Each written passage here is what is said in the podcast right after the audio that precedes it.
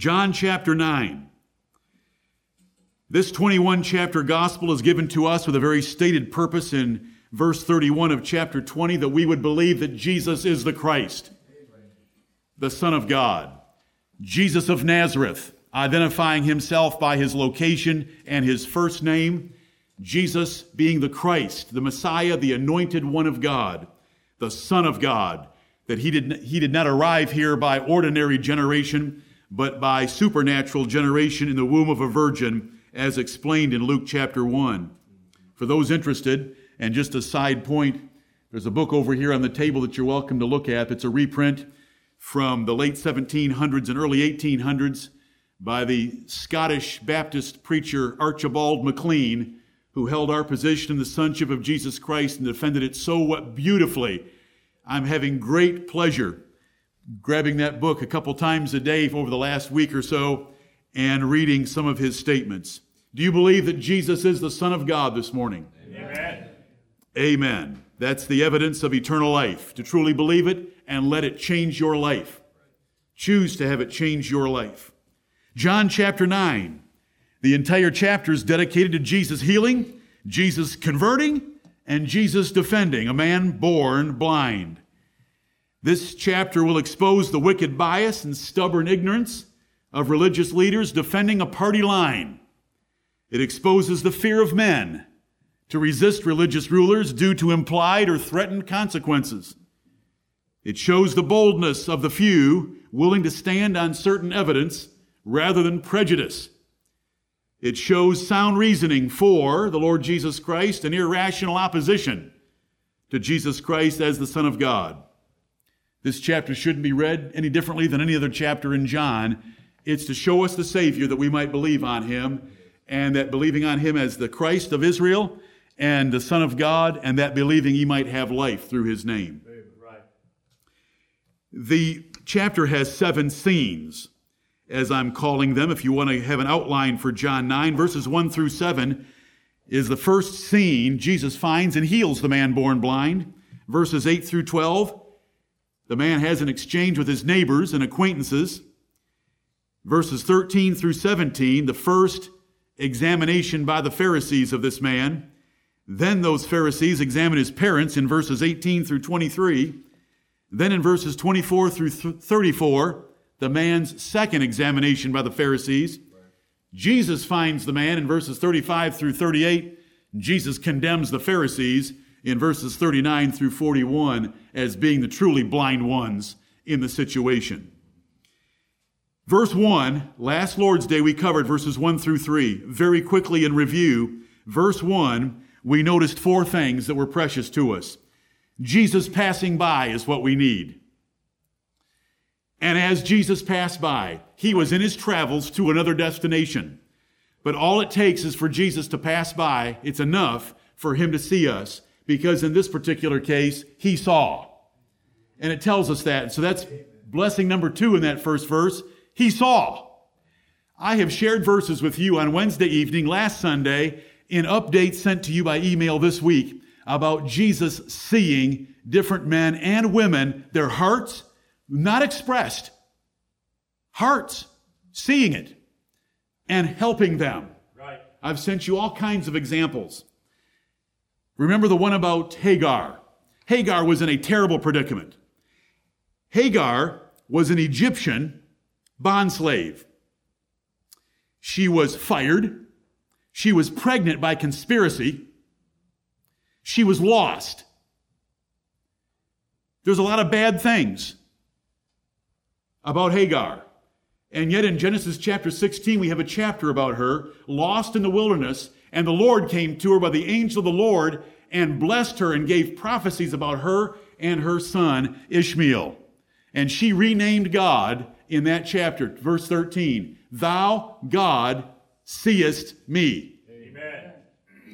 We go a few chapters more, and the Lord saw the affliction of Leah, that Jacob loved Rachel more than Leah. God saw that affliction. He closed up the womb of Rachel. He opened the womb of Leah. Leah gave him six sons. And it says the Lord saw her affliction. Now that affliction is emotional. It was personal. It was intimate. It was marital. The Lord saw it. This is the God we deal with. Amen. This is the Lord Jehovah. He is not watching from a distance.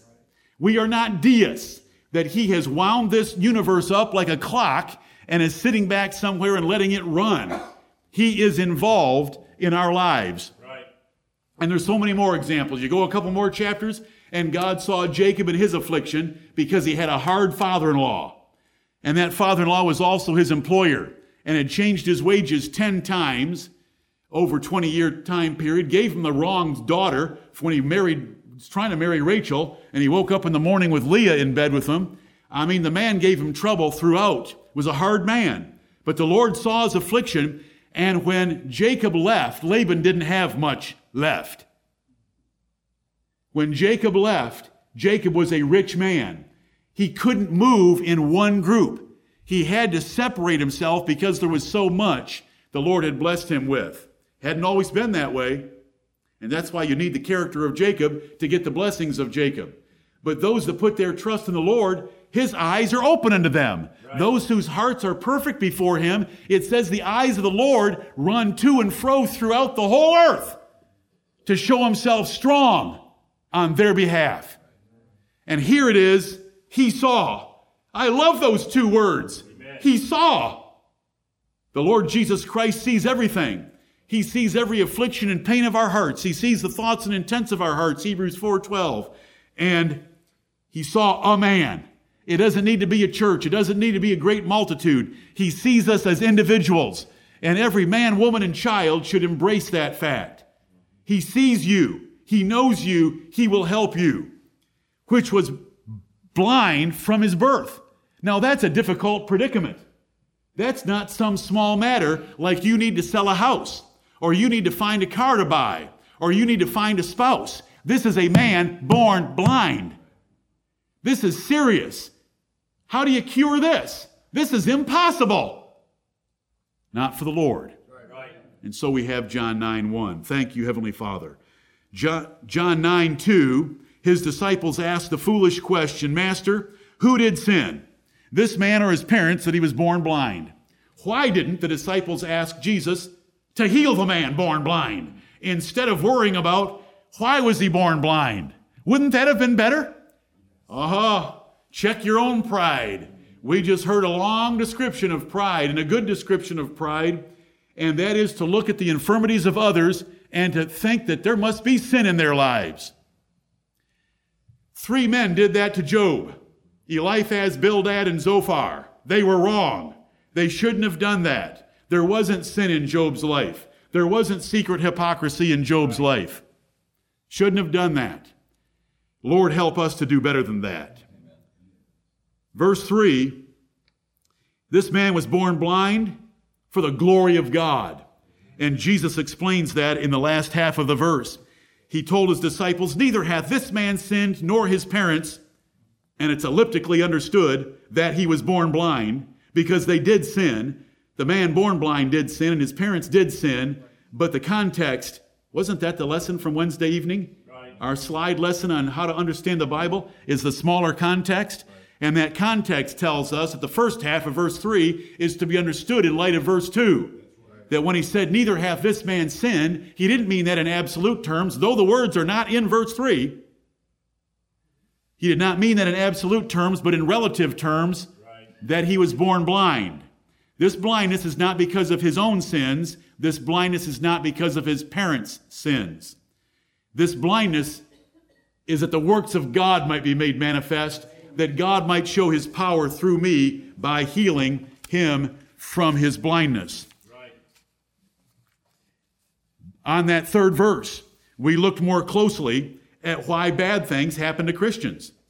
Why do bad events happen to Christians? You read through the Bible, David had so many bad events in his life. Jacob, when he finally met Pharaoh, oh, Jacob's little expression about his life is pitiful, about how terrible of a life he had had. And you see Joseph's troubles down in Egypt, and you see Naomi's troubles and Ruth's troubles. And you wonder, why do all these bad things happen to Christians? We went through four reasons for that. Number one is the greater glory of God that we have introduced to us in John 9 3. That was true of Lazarus. Lazarus was sick and he died from it, though Jesus said this sickness is not unto death. But that the glory of God might be manifested in his life. Right. Jesus was able to raise Lazarus from the dead for his glory, for God's glory. And so some things happen for the glory of God. The apostle Paul was had a thorn in the flesh and it was for the glory of God because through our weakness we are better able to show the glory of God than through our strength or prosperity. When we are weak and we rejoice in a situation, we're showing the strength of God through us. Right. When I am weak, then am I strong. And the apostle Paul said, once I understood this about the thorn in my flesh, I stopped praying for it to be taken away. Most gladly, therefore, will I rather glory in my infirmities. Right. Timothy? Most gladly, therefore, will I rather glory in my infirmities. That was Paul's thorn in the flesh. You have a thorn in your flesh. You have a little needle dripping insulin. You have a thorn in the flesh. And Paul learned to glory in it. And you stay cheerful like you have been for many years Amen. with your diabetes, okay? That may have been what Paul had. We don't know what Paul had. Lord help us. Number two reason. First one is the glory, greater glory of God. God will do things in our lives. Look at Fanny Crosby. Remember Wednesday night? She was found blind at six weeks of age. She lived to be 85. She wrote 8,000 hymns and songs. 8,000.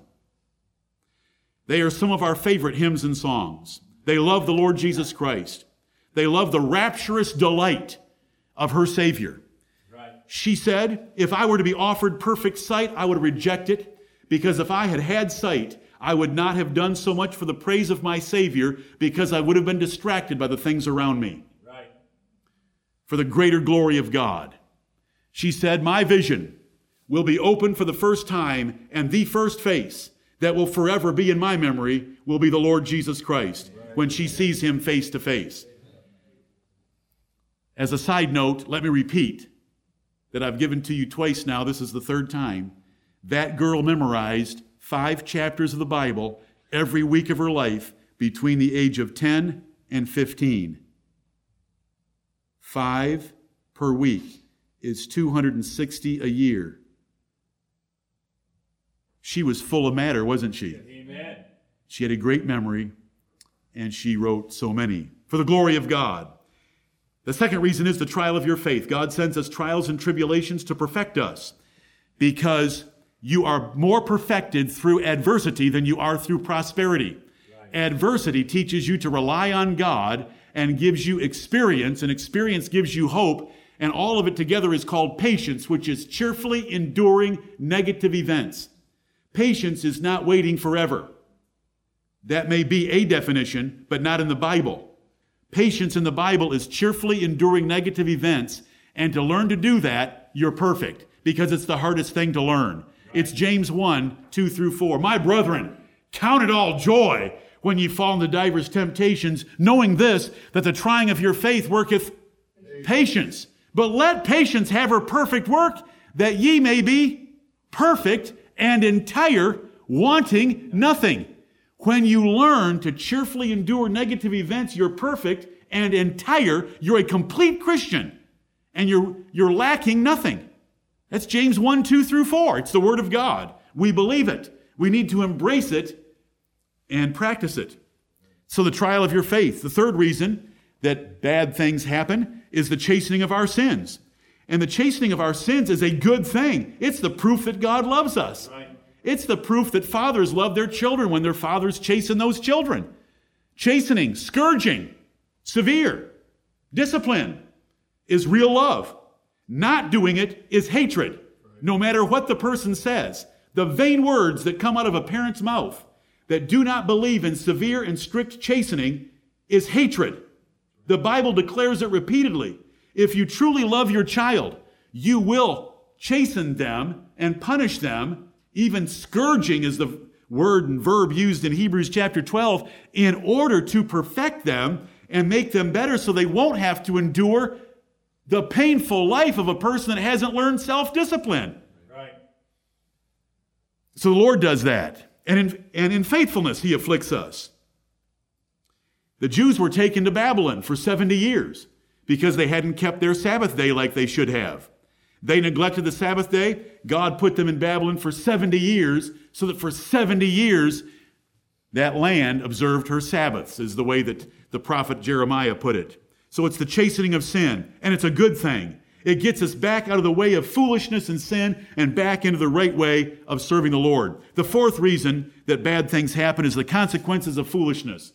The natural consequences of foolishness. It's not for the greater glory of God, except for this caveat. All of these are for the greater glory of God. This is because you did something foolish and there are consequences to foolishness. If you don't get a transferable skill, you're going to be underemployed for the rest of your life and not be able to make enough to live comfortably and to help out where you should and could because you didn't get a transferable skill. You played basketball or video games in school and you didn't want to put forth the effort to get a transferable skill. You marry the wrong person. You marry a person that doesn't fear the Lord, you're going to have a troubled marriage the rest of your life. That's the natural consequences of foolishness, and the Bible talks about a whole lot of them. If you don't save money, you won't have any stored up capital for a business investment. You won't have any stored up capital for a rainy day when you're going to need help. And so on and on, the Bible tells us many of these things. They're natural consequences to foolishness. That's why bad things happen to Christians.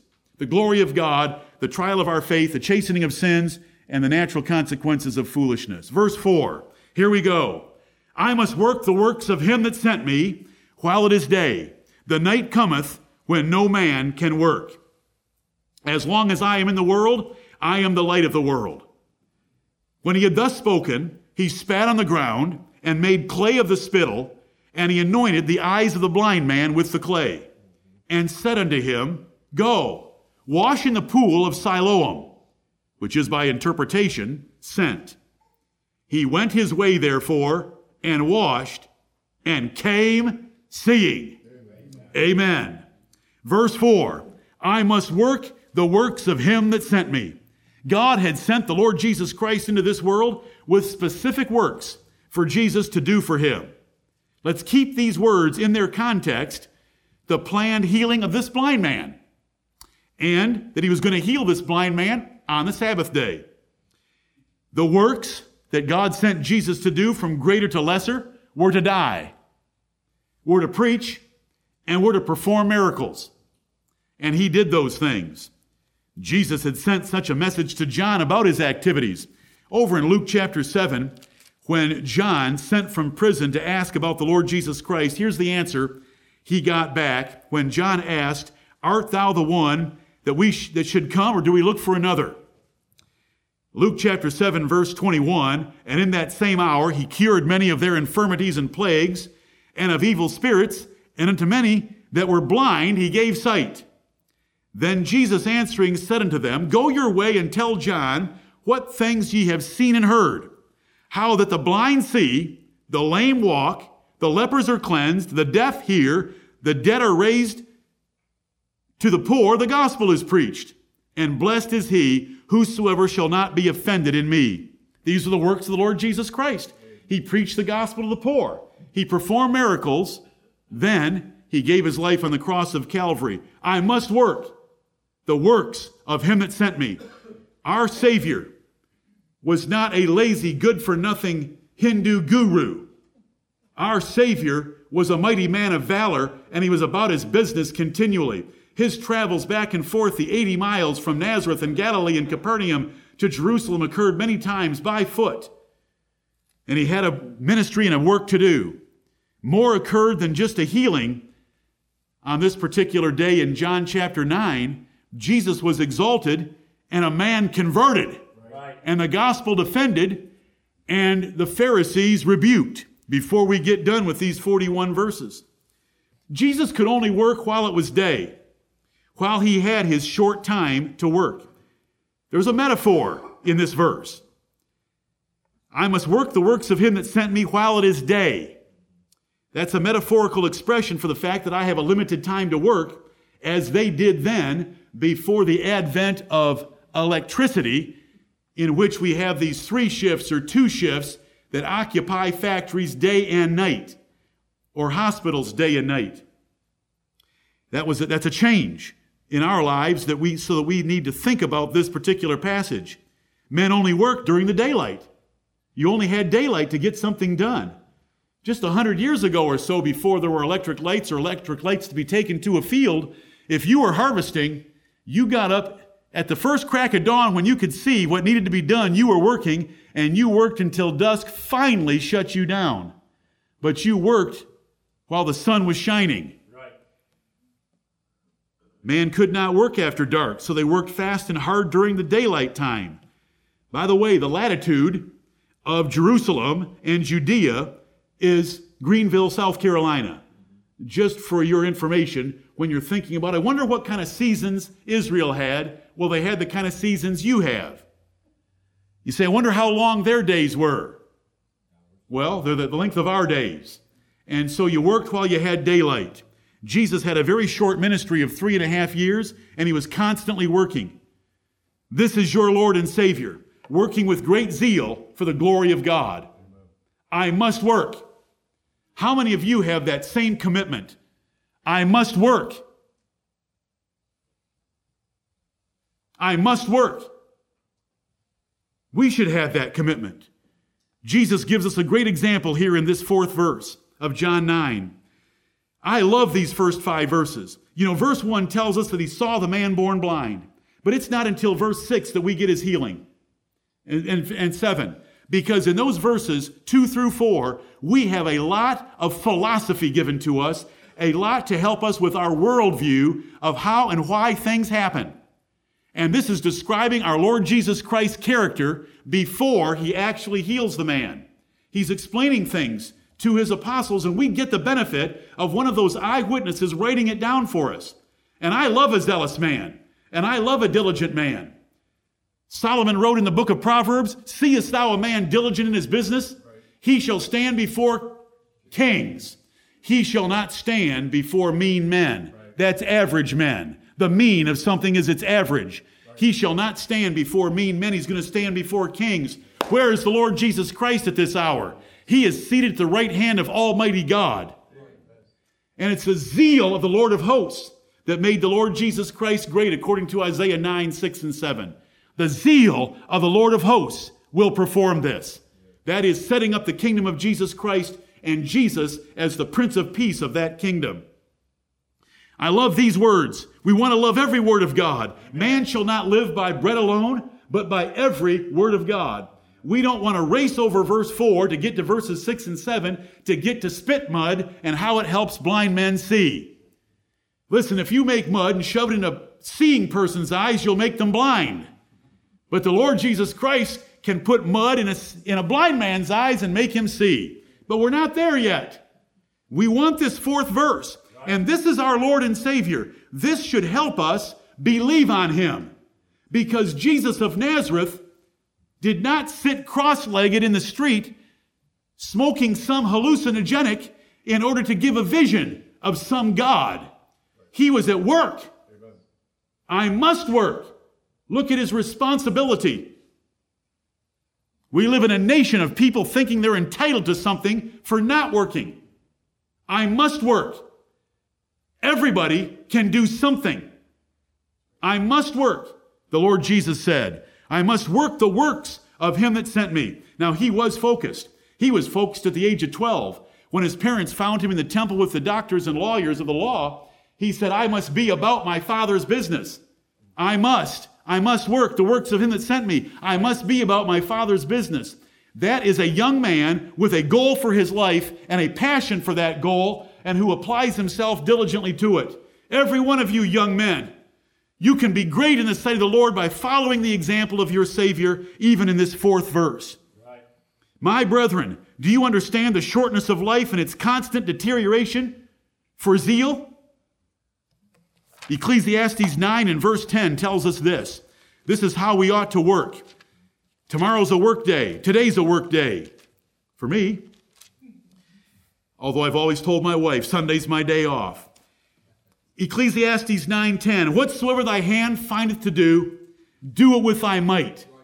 Whatever we find to do, let's do it with our might. Let's be like the Lord Jesus Christ. I must work.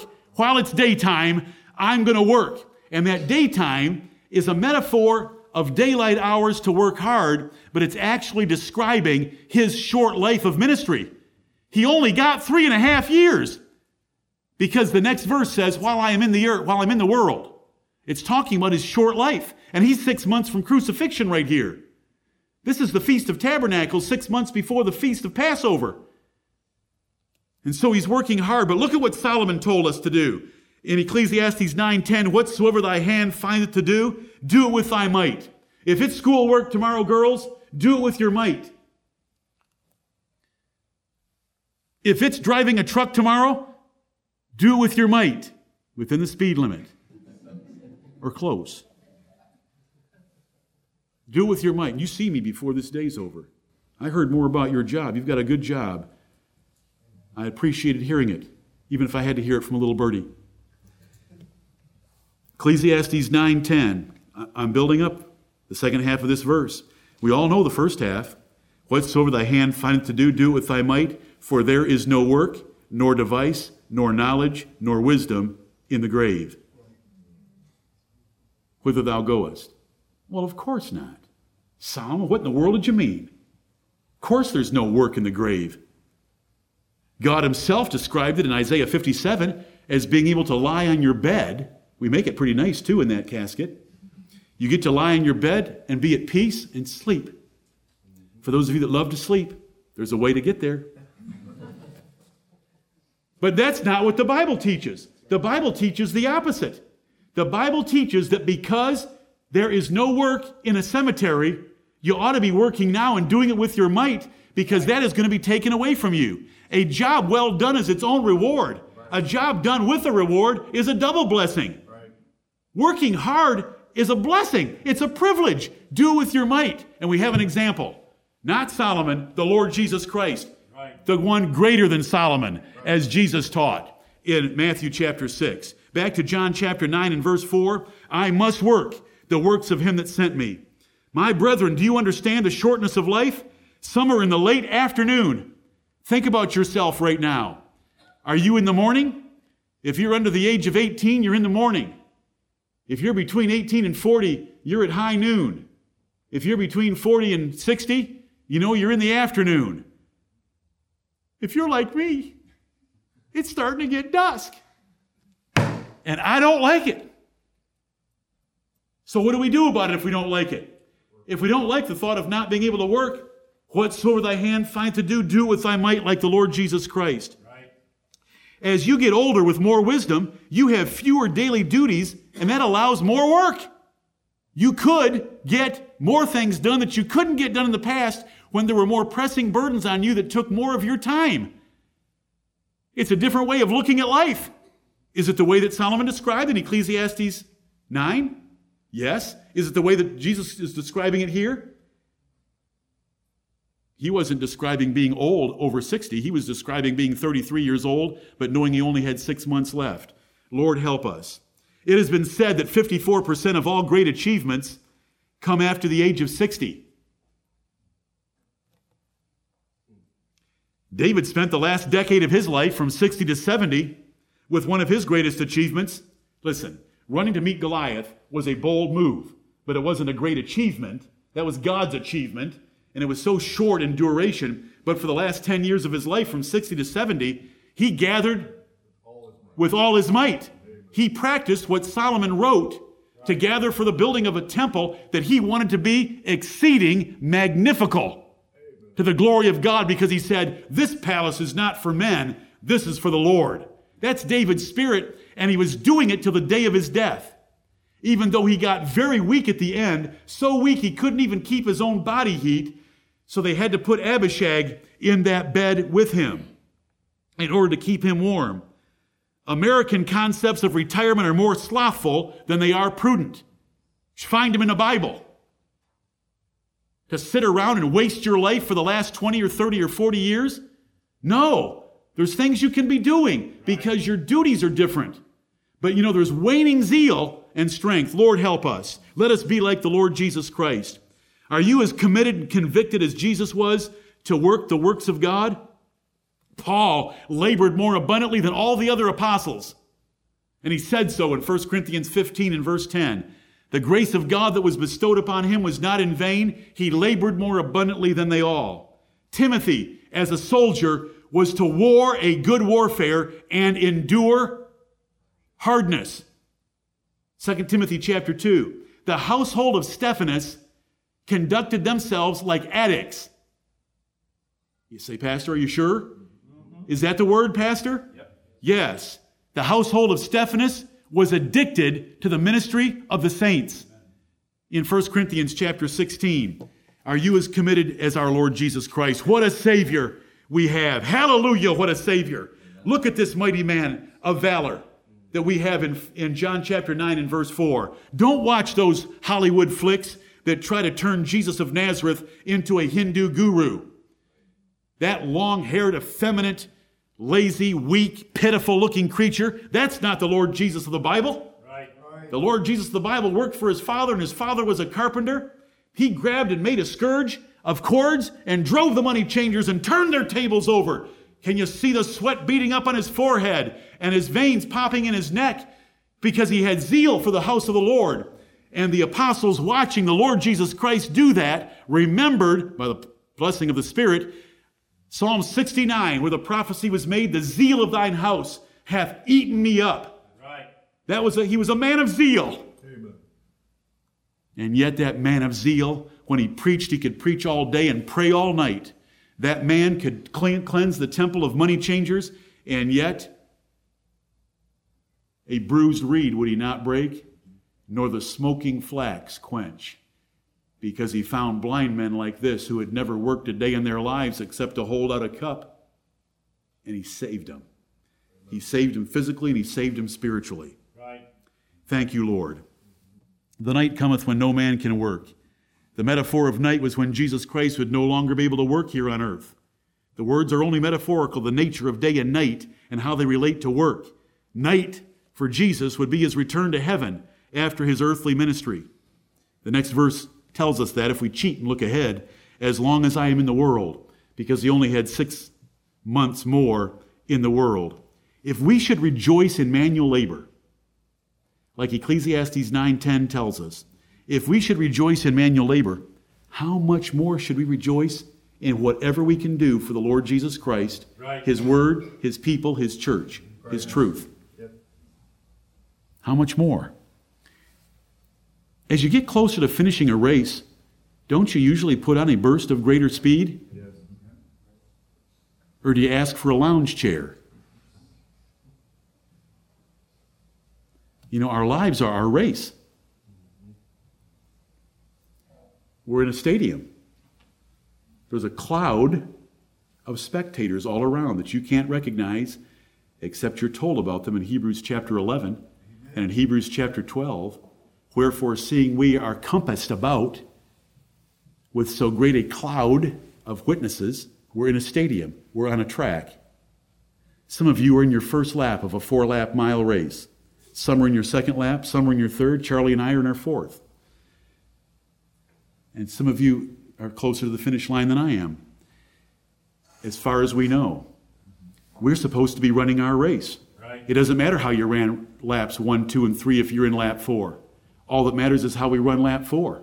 If you're in first place after three laps, it doesn't mean anything. You could finish last.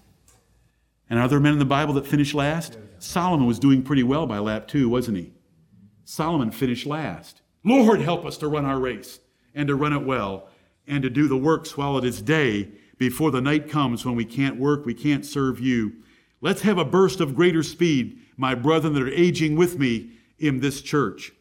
Verse 5 As long as I am in the world, I am the light of the world. As long as I'm in the world, I've already explained that. This Sabbath day in our Lord's life was another opportunity for him to work. He had six months left before his crucifixion, and he wanted to serve the Lord and glorify God and reveal himself as the Son of God to this nation of Israel. When he left the world for heaven, his ministry could no longer be as personal. He wouldn't be in the world that way. Is Jesus in the world today? Yes. Is Jesus not in the world today? Yes. Jesus physically is at the right hand of God in heaven. Jesus, by his Spirit, is with us today because he walks among his seven golden candlesticks by his, how many spirits? Seven spirits. Is there one Holy Spirit or seven Holy Spirits? Yes. One Holy Spirit, but he's representing the Bible as seven because there are seven churches being considered in Revelation 2 and 3 that each need the Spirit of God. I love the Lord. He helps us out. But if there's only one Spirit and there's seven churches of Asia, how are they going to have the Spirit of God and Jesus Christ with each one of them? Because it's called the seven spirits of God to comfort them. There's actually more than seven churches, but we don't have to deal with church number eight, do we? Because seven's a perfect number in the Bible. The Lord's with us by His Spirit. Where two or three are gathered together in my name, there am I in the midst of them by His Spirit. Thank you, Lord. He's, he's in heaven and He's with us by His Spirit. Do you have the same conviction of Jesus Christ that while you breathe, you should be serving? As long as I am in the world, let's follow his example. I am the light of the world. Jesus is still the light of the world. He's still the light of the world by the preaching of his gospel and, the, and his word being present in this world and by our lives. Let our light so shine before men that they may see your good works, your good works, and glorify your Father which is in heaven. See, we're little lights, and we've been made little lights by the greater light, the Lord Jesus Christ. He is the, what'd you read last night in Malachi chapter 4 and verse 2? He is the Son, spelled how?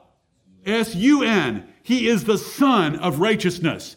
He is the glorious display of God's righteousness, and He's made us little lights, and we're to show our works. This was for the works of God to be made manifest in the man born blind for Jesus Christ's sake. But for the glory of God, everything He did was His Father's works for His glory, and everything we do should be for the Father's glory. So Matthew 5 16, let your light, let your light so shine before men that they may see your good works and glorify your Father which is in heaven. Lord, help us to do that. Thank you, Lord Jesus. I covered in John chapter 8 and verse 12, Jesus being the light of the world in detail, so I'm not going to retrace that ground. Over there, he said, and I told you it's the most important verse out of 59 verses in John chapter 8 I am the light of the world. He that followeth me shall not walk in darkness, but shall have the light of life. What a glorious statement of the founder of our religion, our great high priest, the apostle of our profession, the Lord Jesus Christ, the bishop of our souls, and the shepherd of the sheep, the great shepherd, the good shepherd, the Alpha and the Omega, the first and the last, our Lord Jesus Christ. Healing the blind man's physical sight was merely a token of his greater light, and he would show that man his greater light in the last six verses or so of this chapter. As long as I am in the world, I am the light of the world. I've got to do the works of my Father. My Father is the brilliant light of all. He has sent me to be a light in this world. The works that He sent me to do, I'm going to do, and it includes healing this blind man, and I'm about to do it because I am the light of the world. I've only got six months left. That's what all this means so far. And so we've had a foundation set up for spit mud in the eyes of a blind man and the pool of Siloam. So let's go to verse 6. Oh, the Sun of Righteousness. Do you love him? I can't leave it quite yet, but you can look at verse 6, but listen to verse 5 and listen to Malachi chapter 4. The Sun of Righteousness shall arise with what in his wings? Healing. Healing in his wings. A broken, a bruised reed shall he not break. This man was bruised. He couldn't see from birth, nor the smoking flax would he quench, but he would revive and rekindle and build up and strengthen, and he did. Verse 6 When he had thus spoken, giving us a beautiful foundation for the healing, when he had thus spoken, he spat on the ground and made clay of the spittle. And he anointed the eyes of the blind man with the clay, and said unto him, Go, wash in the pool of Siloam, which is by interpretation sent. He went his way, therefore, and washed, and came seeing. Amen when he had thus spoken. Jesus did everything purposefully, just as we should, and here he explained things first before he did them. Much valuable matter has been given to us in verses 1 through 5. That's why it's taken us so long to get to verse 6. Consider that contextual help to wisely view the man and the Lord in truth. We've answered some very large philosophical questions. Why are some people born blind? That's huge. Why are some people born blind? Why do bad things happen to people? Is Jesus Christ, the Lord Jehovah in flesh, able to show interest in an individual person? Yes. Does he? Amen. Yes.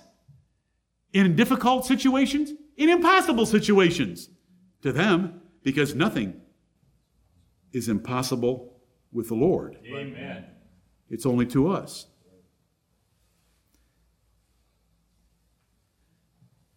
Can a camel go through the eye of a needle? Depend who sends the camel. That's a, can a rich man enter into the kingdom of heaven? Jesus answered his, his apostles said, Nope, that's impossible. Jesus said, With men, all things are that such things are impossible, but with God, all things are possible. Right. And so there were some rich men that entered the kingdom of heaven by repentance for their lives. The rich young ruler didn't do it, but there were others that did, like Joseph of Arimathea. Verse 6 He spat on the ground and made clay of the spittle. Jesus did not use any medicinal means like we use and ask for God's blessing on such aids. He did it supernaturally by his power. There was absolutely no therapeutic value in spit mud for permanent blindness. Please do not so believe every word of God that you leave this service today and go find a person born blind and spit, make mud, and stick it in their eyes. I will have to come and post bond somewhere for you, and it won't accomplish any good. It's amazing what people will do. You say, Why would you even make that illustration? Have you ever encountered anyone that said that eating the diet of Daniel chapter 1 was good for your health? It is not.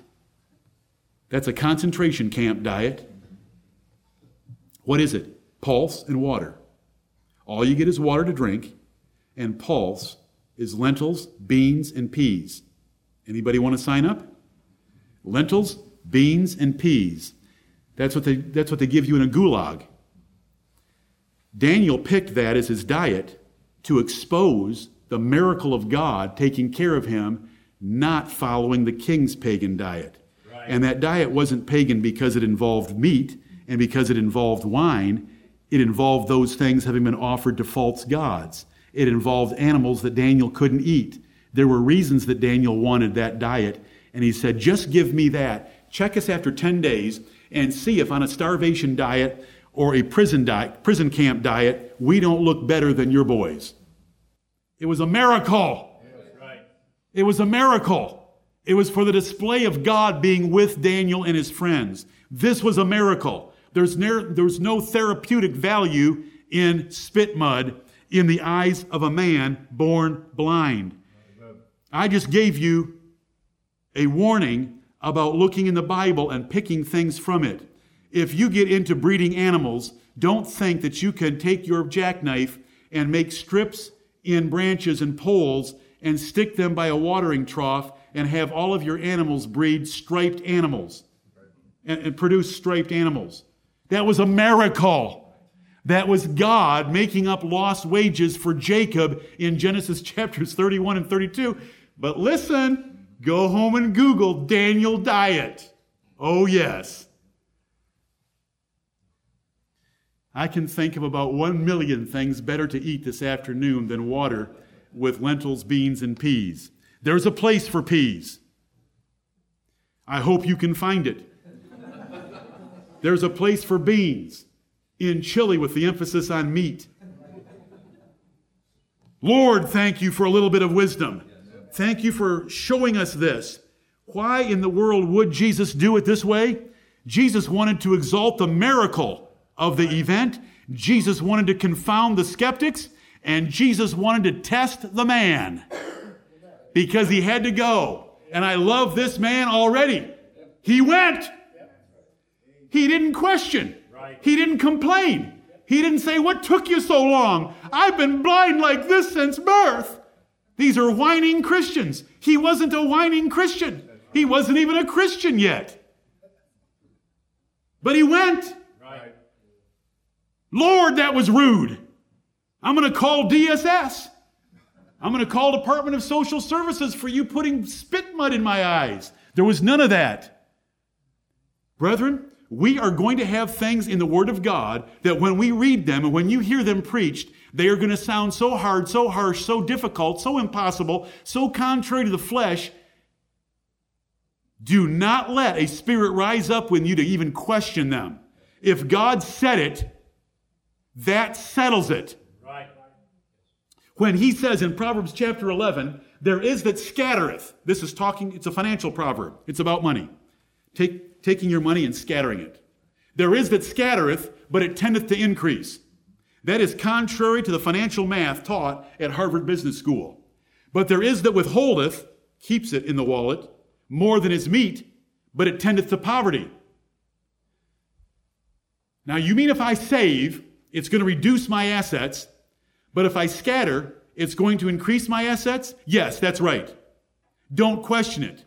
Men, it's a men's meeting on Wednesday evening. The topic money matters.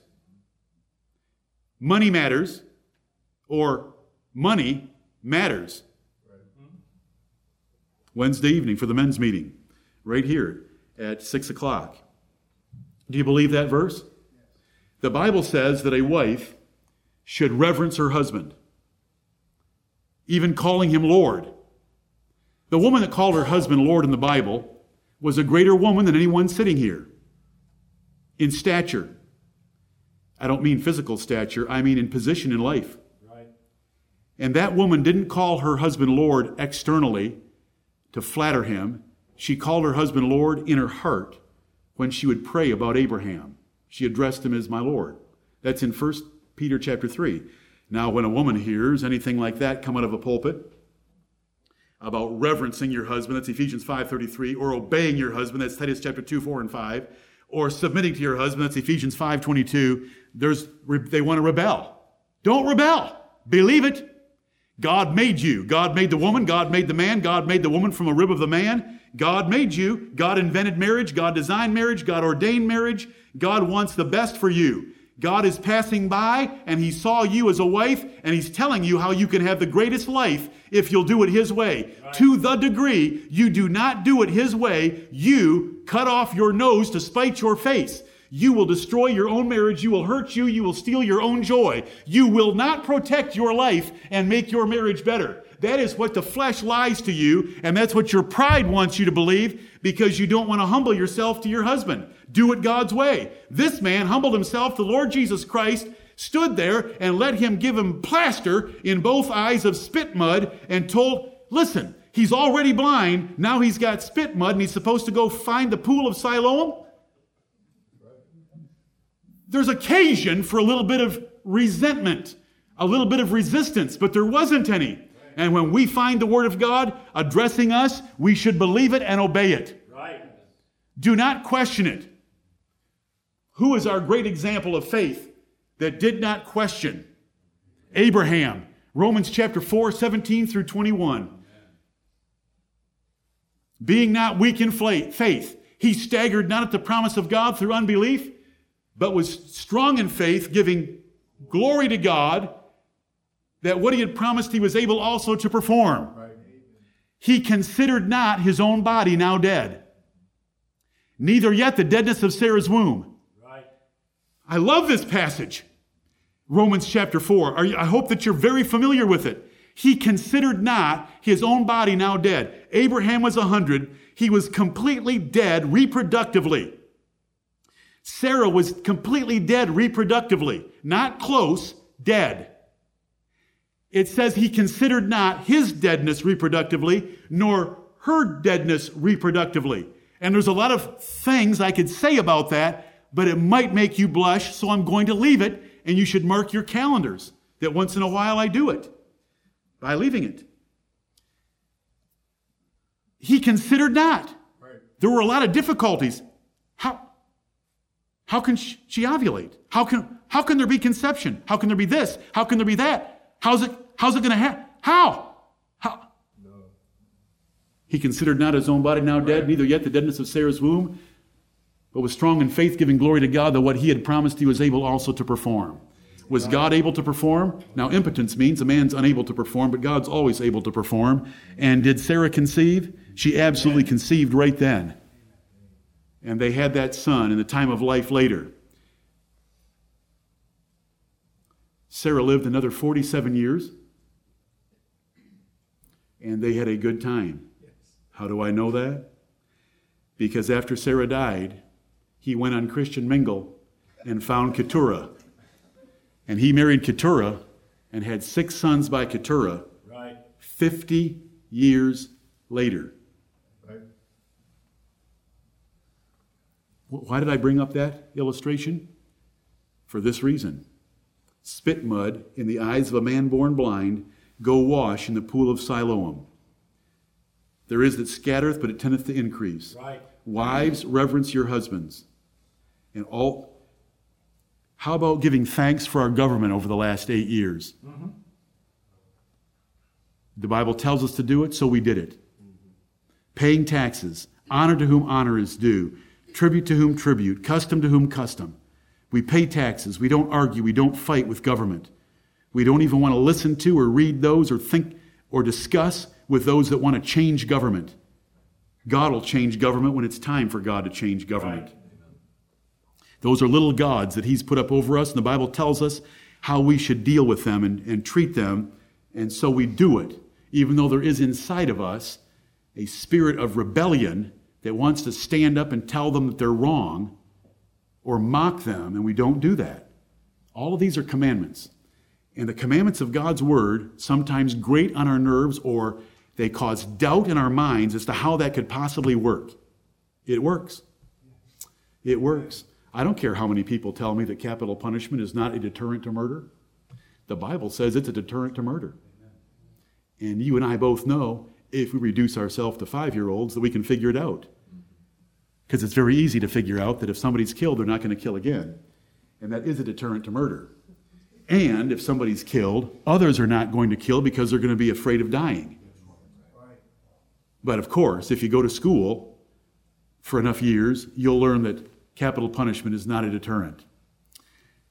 I wonder why the murder rate is so high in America because of such a delayed consequence to murder.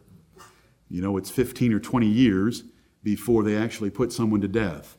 We're thankful when they do it because it's practicing the Bible in our nation, but they do it too slowly, and the Bible warns us about doing it too slowly, that the hearts of men will be set in them to do wickedly. And when he had thus spoken, he spat on the ground and made clay of the spittle, and he anointed the eyes of the blind man with the clay. What kind of pulpit bedside manner is this? Spit, make mud, stick it in a blind, man, blind man's eyes. This is our Lord Jesus Christ. He was no Joel Osteen grinning at Victoria like a GQ model. Not our Lord Jesus Christ. He wasn't like Benny Hinn, healing only screened persons, agreeable to lie. Mud in the eye usually makes a seeing man blind, but it was the opposite for our Lord Jesus Christ. While we're on this point, very briefly, because if you want a further detailed explanation, go online to our website and look up James chapter 5. We do not anoint the sick with oil. We do not anoint the sick with oil, like James chapter 5, verses 14 and 15 says, because we believe and understand, along with most Baptists for the last 2,000 years, that that was an apostolic gift of the apostles only. That gift of the apostles is mentioned in Mark chapter 6 and verse 13, that they were to go and anoint the sick with oil. According to James chapter 5, that if you anoint with oil, the man that is sick is the one that is supposed to call for the elders of the church when those elders of the church come and anoint him with oil, the prayer of faith shall save the sick. Now, if you have ever known of a case in a church where they were anointed with oil and prayer was made and they were not healed, that's proof that they're misusing James chapter 5. We believe in prayer, and so we have sitting in our midst and have had sitting in our midst others in times past that were delivered from cancer by our praying, not by our anointing with oil. What kind of oil would you use? 10W30 or 20W50? Where would you anoint them? How much would you use? We don't know any of those things because all that instruction is left out. It's not in any pastoral epistle. It's in James to the 12 tribes scattered abroad. The Greeks seek after wisdom, and the Jews require a sign. We just don't do it. If you want more, if you want a whole lot of information on that and why we don't do it, it's James chapter 5 on our website. There's a detailed verse by verse commentary there, and you can look up verses 14 and 15 of James 5. Verse 7 And said unto him, This is the Lord Jesus Christ speaking to the man born blind with a plaster of spit mud on his eyes, Go, wash in the pool of Siloam. Jesus did not intend for his ointment to be left on long or repeated twice a day. When Jesus has the cure, there is often a command attached. And brethren, there are command. Will you obey the command? If you have a marriage that isn't what it should be, there are descriptive statements and commands in the Bible that until you follow them and until you follow them near perfectly, you're going to suffer. It's that simple. There are financial commands in the Bible. There are relationship commands in the Bible. There's political commands in the Bible.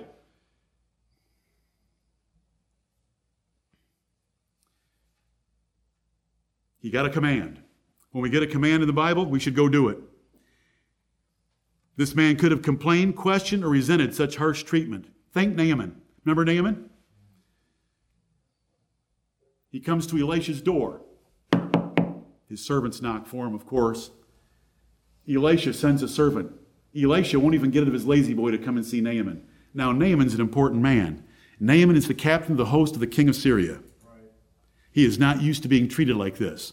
Elisha won't even come in that little apartment that he was living in to the door, but sends a servant and says, The message is, go dip yourself seven times in Jordan. Well, now, Jordan is at sea level, and it's a filthy river compared to the rivers of Syria. And so Naaman's in a rage. Elisha wouldn't come seven times the Jordan, like that's going to take away my leprosy. I have had a few baths over the last 20 years, and it hasn't taken away my leprosy. All the reasoning that could have gone through Naaman's mind. And the servants come up and tug on it. Sir, why are you in a rage? All he said was dip seven times. We're here because we've heard of a great reputation for Elisha. You brought a whole bunch of coin. You were willing to pay a great price. Why not just dip? They were wise. Oh, to have servants like that. With wisdom like that. And so finally they convinced Naaman to go down and dip seven times in the river Jordan. When he comes up, he is cleansed. Are you willing to keep, keep the commandments of God? Do you know how we practice that? When we're baptized by immersion against 95% of all Christians on earth. 95% of all Christians on earth say that we are nuts for baptizing by immersion. Roman Catholics, Greek Orthodox, Lutherans, and the other Protestant daughters of Rome. We get the same privilege. Jesus says, get down in the water. Why don't we have, this used to be open. This used to be open for a dry pastor baptistry. Why did we throw a dry pa- pastor baptistry out and sell it on Craigslist? Because in the book of, in the Bible, they both went down into the water. When Philip stopped that chariot with the eunuch in it, or the eunuch stopped the chariot with Philip in it, they both went down to the water and they both came up out of the water. When the Bible tells us to do something, we do it. Right. And I'm trying to share that with you by getting a practical lesson out of these verses. This man was a good man. He didn't know Jesus yet. Like he's going to know him before this chapter finishes. Amen. Go and wash in the pool of Siloam. The Hebrew to Greek to English word Siloam has the definition of being sent, as the Holy Spirit here tells us. There is little known reason why we're given the meaning of the name Siloam here, like at other times when we're, we have explained to us that Messiah equals Christ, and in John chapter 1 and John chapter 4. Why not believe that, like the waters, the Son of God was sent for earthly good? The waters of Siloam were for the good of Jerusalem. And, they, and the Lord Jesus Christ was sent for earthly good. Why not believe that God had this definition in use for this very day for 1,000 years? That doesn't bother me a bit. That God would have arranged for this pool to have been named sent because Jesus would send, or God would send Jesus to this man who was sent, and he went. And it tells us in the second verse, the second sentence of verse 7, he went. He went his way, therefore. He tapped his way.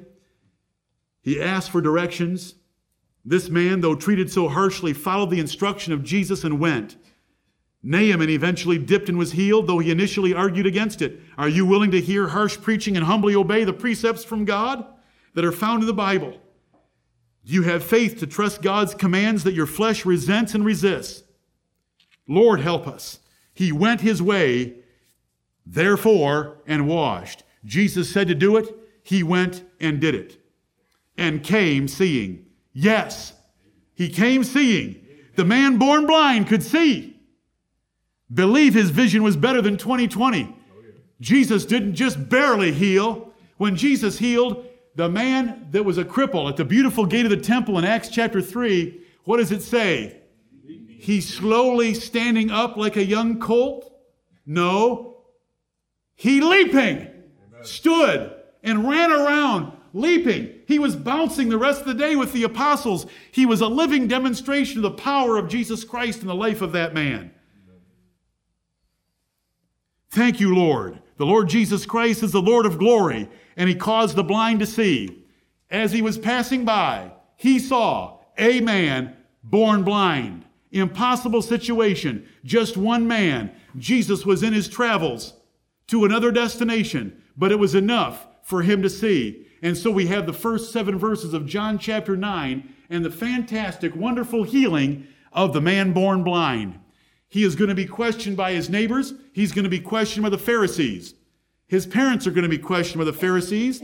He'll be questioned again by the Pharisees. And he will, he will do a wonderful job answering those Pharisees. He will get excluded from the church. This is the Old Testament church.